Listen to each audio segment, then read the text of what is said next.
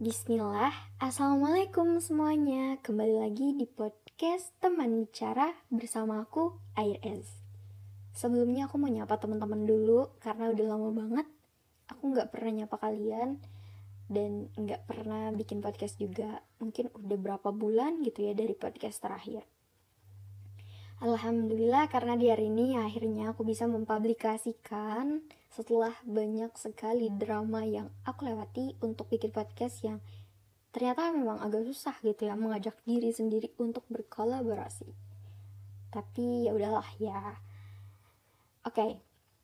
Uh, eh, kembali sama inti dari pembicaraan yang akan aku sampaikan kepada teman-teman hari ini yang di mana pembahasan kali ini tuh akan menjadi pembuka untuk project aku di ke depannya. Dan isu yang aku angkat ini bertemakan kesehatan mental. Eh, mungkin aku memang enggak yang ahli banget, jadi nanti untuk pembahasan dan lain sebagainya itu akan disesuaikan dengan pemahaman aku dan aku pastikan memang sumbernya itu terpercaya gitu ya, enggak sekedar pendapat pribadi aja gitu. Nah, uh, sebagai pembuka dari project ini aku mau bahas dulu tentang mengenali diri sendiri. Mengenali apa sih yang lagi terjadi sama diri ini gitu. Apa masalahnya? Kenapa ya kok kayak gini? Nah, sebenarnya ini ter terinspirasi dari pertanyaan seseorang yang sempat nge-DM aku dan chat WhatsApp juga. Cuman waktu itu aku cuman sempat bales dengan kayak Hai, terima kasih udah bercerita gitu ya Mohon maaf, tapi untuk saat ini aku belum bisa kasih respon detail. Udah, itu doang. Dan ya, aku mau kasih disclaimer juga. Kalau misalnya kalian mendengar suara-suara yang tidak diharapkan untuk bisa terekam, kalian bisa tetap fokus sama apa yang lagi aku bahas gitu ya.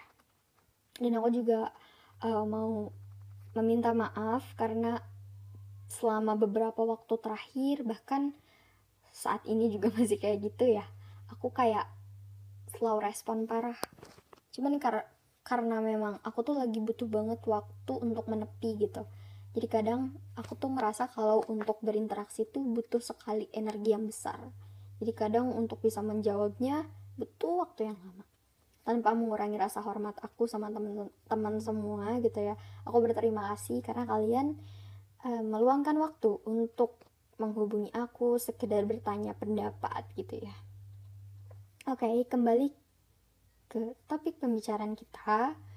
Jadi temen aku bilangnya di sini membahasakan seseorang yang bertanya itu teman kita ya. Teman kita ini bertanya gitu. Dia ngerasa kalau dirinya itu tidak baik-baik saja secara garis secara garis besarnya gitu ya. Duh, apa lihat kamu ya. Nah, terus dia ini bertanya gitu, apakah aku harus berkonsultasi ke profesional atau menyembuhkan diriku sendiri dengan self healing? Cukup dengan self healing aja kata dia gitu. Terus aku kasih pendapat karena aku merasa punya kapasitas di sini dan kalau aku memang nggak tahu aku bilang nggak tahu. Tapi karena aku tahu jadi sedikit aku kasih gambaran dari apa yang pernah aku alami pertama ketika kita merasa kalau diri kita ini mengalami sesuatu yang tidak beres, atau lebih tepatnya kita mengalami gangguan kejiwaan dan kita ngerasa gejala-gejalanya gitu ya. Kita nggak bisa self diagnose kayak, oh ini gue bipolar nih karena mood gue unstable banget. Oh ini pasti gue um, apa ya banyak gitu ya anxiety gitu ya. Pokoknya begitu banyak gangguan kejiwaan yang kalau kita kulik itu emang banyak banget jenisnya. Kita nggak bisa mendiagnosa secara mandiri gitu. Kenapa? Karena yang pertama kecuali memang kita belajar hal tersebut dan punya punya lisensi kita sebagai seorang ahli di bidang kejiwaan baru kita bisa mendiagnosa bahkan yang aku tahu psikiater pun mereka ketika konsultasi ya ke orang lain enggak ke diri mereka sendiri yang mana artinya sebagai manusia fitrah kita itu tetap bersosialisasi sama orang lain membutuhkan pertolongan orang lain juga. Nah, balik lagi, kita nggak bisa self-diagnose ketika ngerasa, oh kayaknya gue nih punya gangguan kejiwaan ini deh. Hanya karena melihat beberapa gejala. Karena di gangguan kejiwaan ini untuk satu penyakit kejiwaan itu bisa aja punya gejala yang mirip dengan penyakit kejiwaan lainnya. For example, ada gangguan kejiwaan bipolar yang ternyata punya gejala yang sama dengan gangguan borderline personality disorder atau gangguan kepribadian ambang. Yang di mana gejalanya itu moodnya unstable. Kayak misal dalam waktu ini seseorang bisa ngerasa kayak seneng banget gitu. Kayak ya Allah hal sesederhana ini aja bisa bikin dia ngerasa kayak ya Allah aku bahagia banget gitu. Tapi nggak ada yang jamin kalau beberapa jam kemudian atau bahkan menit seseorang itu bisa jadi seseorang yang paling hopeless di dunia dan berpikir kalau kehidupannya tuh udah buntu banget. Aku cukup tahu gimana rasanya, jadi emang seaneh itu perubahan emosinya secepat itu. Dan dari situ aku sangat menyarankan untuk teman-teman yang Allah berikan kemudahan rezeki untuk tidak ragu segera mengkonsultasikan diri. Mengetahui sedini mungkin apa masalah yang sebenarnya kalian alami di diri kalian. Karena dengan begitu kalian bisa tahu apa sih langkah kalian ke depannya apa yang harus kalian lakukan. Karena kalau kalian masih bertanya-tanya ini gue kenapa sih? gitu gue nggak tahu nih harus ngapain lagi? Gue udah gak ada tujuan. Dari situ akan muncul titik jenuh titik hampa perasaan kosong perasaan nggak tahu lagi mau ke mana. Buntu semuanya hopeless. Dan nggak apa namanya tuh? Nggak jarang orang-orang yang ngerasain hal tersebut secara berulang-ulang dalam fase waktu yang lama itu bisa berpikir untuk apa? Bunuh diri. Karena ngerasa masalah yang mereka hadapi itu tidak ada penyelesaiannya. Padahal ini semua itu tentang bagaimana cara mereka memandang masalah bagaimana cara mereka merespon masalah yang datang ke dalam hidup mereka. Dan ketika seseorang mengalami gangguan kejiwaan fungsi dirinya itu bisa berkurang dia akan kesulitan untuk mengambil keputusan, kesulitan untuk berpikir secara objektif, kesulitan untuk menilai sesuatu dari sisi positif dan hanya terfokus kepada sisi negatifnya aja. Bisa kayak gitu. Jadi kenapa aku bilang nggak perlu ragu untuk memberanikan diri karena memang itu salah satu cara dan bentuk kebaikan kalian terhadap diri kalian sendiri. Karena kalau kalian berharap support system dari orang lain, kalian berharap orang lain akan memahami kalian secara instan dan akan benar-benar membantu kalian. Sedangkan orang-orang yang kalian harapkan ini nggak ahli di bidang kejiwaan dan cuman orang biasa gitulah ya. Kalian cuma makin terpuruk karena apa? Ekspektasi kalian ke orang lain terlalu besar dan realitanya ternyata tidak sesuai. Itu yang akan bikin kalian makin terpuruk. Jadi gak ada salahnya untuk memutuskan pergi ke psikolog atau ke psikiater. Ini bukan berarti kita menuhankan psikolog atau psikiater, enggak sama sekali.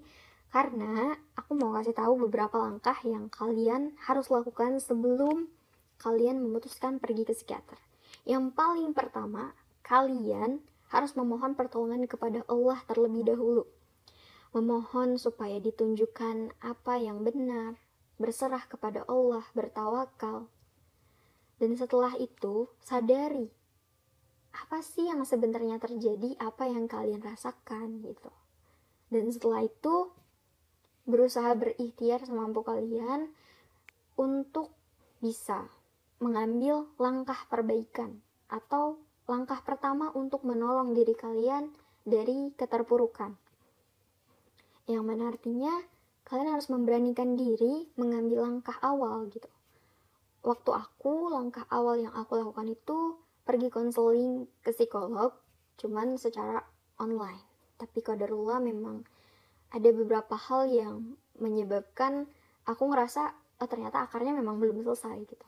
Akhirnya aku memutuskan untuk pergi konseling secara offline ke psikiater. Dan setelah aku tahu apa masalah yang selama ini aku hadapi? Apa titik masalahnya? Biiznillah meskipun aku sekarang belum bisa bilang kalau aku ini udah 100% pulih tapi aku ngerasa kalau aku bisa lebih tenang memandang masalah yang sedang aku hadapi, aku mengenali kebutuhan emosi. Emosional aku tuh seperti apa, dan aku bisa tahu gitu, apa yang aku harus lakukan di saat aku bertemu trigger yang membuat aku jadi kehilangan kendali atas diriku. Jadi saranku tidak perlu ragu untuk pergi ke profesional dan mengkonsultasikan masalah kalian supaya titik terangnya ditemukan. Karena kalau misalkan dibiarkan begitu aja, kalian nggak pernah tahu apa yang akan terjadi di masa depan. Kalian juga nggak akan tahu betapa gangguan kejiwaan ini akan sangat berpengaruh terhadap fungsi diri kalian dalam kehidupan. Dan aku harap semoga kalian semua bisa memutuskan yang terbaik untuk diri kalian, sadari, pahami apa kebutuhan kalian ini, sadari, pahami bahwa ketika kita memang enggak baik-baik aja, kita bisa mengakui rasa sakit tersebut dan mengambil langkah untuk menyelamatkan diri kita dan tidak berharap kepada pertolongan dari orang lain. Pertolongan yang dimaksud itu pertolongan dari orang-orang yang kita rasa kita harapkan mereka tuh bisa membantu kita. Padahal itu bukan bidang mereka gitu. Mereka aja masih butuh untuk menyelamatkan diri mereka sendiri. Gimana mereka mau menyelamatkan orang lain gitu. Jadi yang paling utama berani ambil keputusan. Karena masa depan kita itu kita yang tentukan mau jalan ke mana kita yang menentukan akan jadi seperti apa di ke depannya. Tapi kalau misalnya kita aja nggak oke, okay, kita nggak bisa mengambil keputusan, mau jadi seperti apa nantinya. Jadi itu aja. Aku harap kalian semua bisa lebih berdamai sama diri kalian, karena semakin ke sini yang kita butuhkan itu hanya ketenangan. Bahagia itu bisa hilang tapi kalau misalnya kita bisa tenang dalam menyikapi banyak hal dalam hidup, hidup akan terasa lebih ringan. Itu aja yang bisa aku sampaikan. Mohon maaf untuk perkataan-perkataan yang kurang berkenan atau bahkan tipe dalam pengucapan. Semoga kalian semua selalu dalam perlindungan Allah dan selalu semangat untuk bertumbuh menjadi pribadi yang lebih baik lagi. Sekian dari aku. Assalamualaikum semuanya.